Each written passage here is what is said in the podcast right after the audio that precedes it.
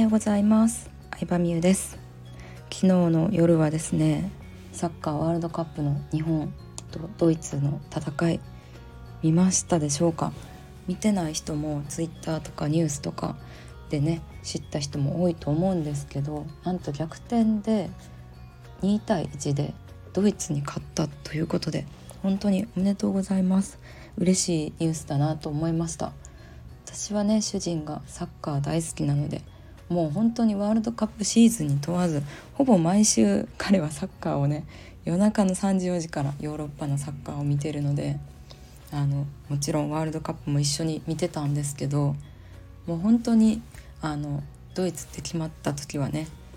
うんなんかすごい強いチームグループに入ってしまったなって思ったんですけどそれを覆すなんて本当にすごいなと思ってなんか勇気をもらいました。ただこうグループリーグを突破するには、えっと、スペインとあとコスタリカとも戦うっていうことになってるのであのどのチームもね強いんですけどでも本当に、うん、なんかドイツに勝つのがねどれぐらいすごいか私も主人から毎日毎日サッカーの話聞いててめちゃめちゃ詳しくなったんですよ。めちゃめちゃっていうかそのにわかレベルじゃなくなったぐらいなんですけどドイツって過去に4回ワールドカップ優勝してるんですね。優勝ですよ。で優勝しなくても普通にベスト4とか準優勝とかはずっとしてて。でもうサッカーが完全に文化って感じのところに今もねあの世界ランクベスト11位とかですし日本は20何位とかやったかな。なんですけど何が起こるかわからないのがワールドカップで。でその前日にもアルゼンチンとサウジアラビアでなんとサウジアラビアが勝ってるんですよ。何がすごいかって言ったらアルゼンチンってあの世界で一番有名なサッカー選手メッシが所属してる国なんですよね。でまあサッカーは11人でやるんで1人強い選手いてもとはいえやっぱりアルゼンチンも幼少期からみんなサッカーするっていうサッカー文化がすごい国で、まあ、サッカーがねうまい国なのに本当にね何が起こるか分からへんのやなっていうのがワールドカップなんですね。でまあそのワールドカップってじゃあなんで何が起こるか分からへんのかっていうのを主人に聞いたら、まあ、結局のところサッカーほどさ世界規模なスポーツってないんですよね。どういうことかっていうと、まあ、例えばウィンタースポーツって雪の降る国でしかないじゃないですか。で例えば柔道とかテコンドーも柔道もほぼ日本の国日本の選手がやってるじゃないですか。フィギュアスケートとかも正直5カ国ぐらいで争ってるって感じですけどサッカーって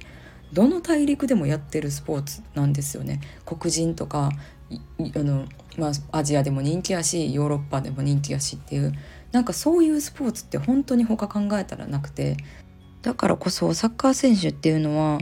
まあ自分の国でプレーしてない人が多いんですよね。なのでアルゼンチンで生まれてメッシとかやったらスペインのチームでねずっとやってましたしあのそのまあスペインとかで生まれたらそのね国でずっと活動してるとかっていう人もいますけどあのヨーロッパやったらイギリスとかもサッカー強いのでイギリスマンチェスターシティとかに入ってやってる人もいるのでそう思うとね結局ワールドカップって国別で戦うとなるとそのそれぞれのクラブチームから招集して寄せ集めチームになっちゃうんですよね。うん、でサッカーってやっぱりね1人強いメンバーがいれば勝てるっていうわけでもないから寄せ集めチームでいかにねこう強いチームを作り上げるかみたいなところもあるから番狂わせが起こりやすいらしいです。まあ言ったら日本もね最近だとドイツでね戦ってる選手とかも増えてきましたしドイツとかオランダとかスペインとかイギリスとかからまあ大体海外組が多いですけどね海外組を招集してでまあまあとりあえず何ヶ月かでもう本当にチームを作ってっていう感じになるのでなんかそのねどの国が勝てるかっていうのはその時の状況でわからないっていうのもまた面白いところみたいです。ねでもさ今回さ本当に主人と一緒にサッカーのワールドカップを盛り上げるぞみたいな番組を見てたんですよ。でさドーハの悲劇って聞いたことあると思うんですけど今から28年9年前にあったもうあと一歩でワールドカップ初めて日本が出られるぞっていう時に最後の最後の PK で相手に点数を入れられちゃってギリギリワールドカップ行けなかったっていうのがあってそれにもの今の森保監督がそのピッチにいたんですよね。その場にいたんですよね。でその監督が今かんあの、ね、日本代表の監督となってこうドーハで勝ったっていうのはなんかすごい映画みたいだなって思いました。28年9年の時を経て。で日本はもう今でさえワールドカップに出られるっていうのがね本当に当たり前にはなってますけどでもうんずっとワールドカップなんて夢のまた夢みたいな世界で。でもそれをねいろんな人たちがなんか一歩ずつ進めていった歴史的瞬間がまさに昨日の試合だったなって私は思って。そうサッカーの歴史を知れば知るほどね昨日の試合がいかにすごいかっていうこのワールドカップっていう場所。ワールドカップはもちろんその国で一番強い選手が出てるわけじゃないですか。他の親善試合とかじゃなくて。っていう場所で日本が勝つってなんか本当にすごいなって思いましたね。まあ、今は本当にあのいろんな試合を見てても、日本日本代表史上一番強いのは、まあ、間違いなくって、うん、ドイツで戦ってる選手もいっぱいいるからドイツプレーヤーのなんだろうな。なんか癖というかそういうプレースタイルとか理解してる人もいっぱいいますし、まあ、ドイツ語わかるとか、うん、日本側はドイツでプレーしてる選手が多いからドイツ語わかるけどドイツ人は日本語わかんないからみたいに言ってる人もいましたしなんかね本当にね歴史サッカーの歴史が一歩一歩動いてる感じがしてこの先もね、えー、見続けるのがすごい楽しみやなって思います。はい。ということで、えー、コスタリカ戦、えー、ね次27日の夜19時からやったかな。夜の7時からなんですけど、えそれをね見るのがすごい楽しみです。もうめっちゃ嬉しかった。嬉しかったっていうかねなんかこんなにスポーツをでなんかずっとサッカーって長いじゃないですか。45分45分でもう90分。でハーフタイムとか入れたら2時間近いんですけど本当にこんなに真剣に見てたことってなかったしそれもなんか選手一人一人のこととかサッカーの細かいルールとかを結構主人から聞いて理解した上で見れたっていうのもあって今まではねなんかゴール決めた人がまあすごい結構さなんかニュースとかでそういう人だけを取り上げられるけどゴールを入れられないようにする守備で活躍してる人もいっぱいいて、うん、なんかそういうね一般的にはスポットの当たらないなんかすごい選手の動きとかも見ることでうわサッカー観戦めっちゃ面白いなって思いました。ねもうまだまだ私も知らないこといっぱいあるんですけどなんかいろいろ調べてみたいなと思います。はいということで今日はこのなんか今日しかこの音声は取れへんなと思ったので まあ普通に好き放題話したんですけどうんなんか頑張ってる人を見るのっていいなって思ったしまさに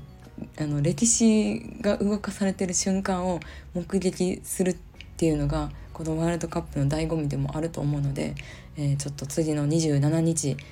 19時からのコスタリカ戦も、え楽しみにしたいなと思います。一緒に応援しましょう。ということで今日はこれで終わりにします。バイバイ。あそれとねちょっと余談なんですけどあの皆さんワールドカップの試合見てたら思うと思うんですけど会場誰一人マスクしてません。でしかもみんな普通に声出して応援してて、まあ、ぶっちゃけ言いますと海外ではもうコロナはインフルエンザ扱いになってるんですよね。その映像を見てどうかもう日本もねせめて外ではマスク外すような習慣になってほしいと私は思ってるんですけれどもうーんいつになったら終わるんだろう。なんか誰かが言わないと終わらない雰囲気じゃないですか。ねだって日本人現地で応援してる日本人だってさなんでさカタール行ったらさマスク外して声出していいのっていう菌は一緒やんって話じゃないですか。ウイルスは一緒やんって話じゃないですか。いやもうほの本当にこの矛盾に多くの人が気づくきっかけに今回の試合がなったらいいなって勝手に思ってるんですけどね。で結局さその円安じゃないですか今日本って。円の価値がすごい安くなっちゃってるんですよ。なんでかって言ったらマスクも関係あるんですよね。まあそれだけではないんですけど結局いつまでもずっとマスクして日本の経済回らない感がいろんな海外に知られちゃったから日本の経済これから先行き暗いんじゃないかっていうので円の価値が下がってるっていうのもまあね理由の一つではあるのでうんなんかマスクと円安はね無関係ではないんですよね実は。はい、というのも思った今回のワールドカップカタールの、えー、試合でした。ではでは。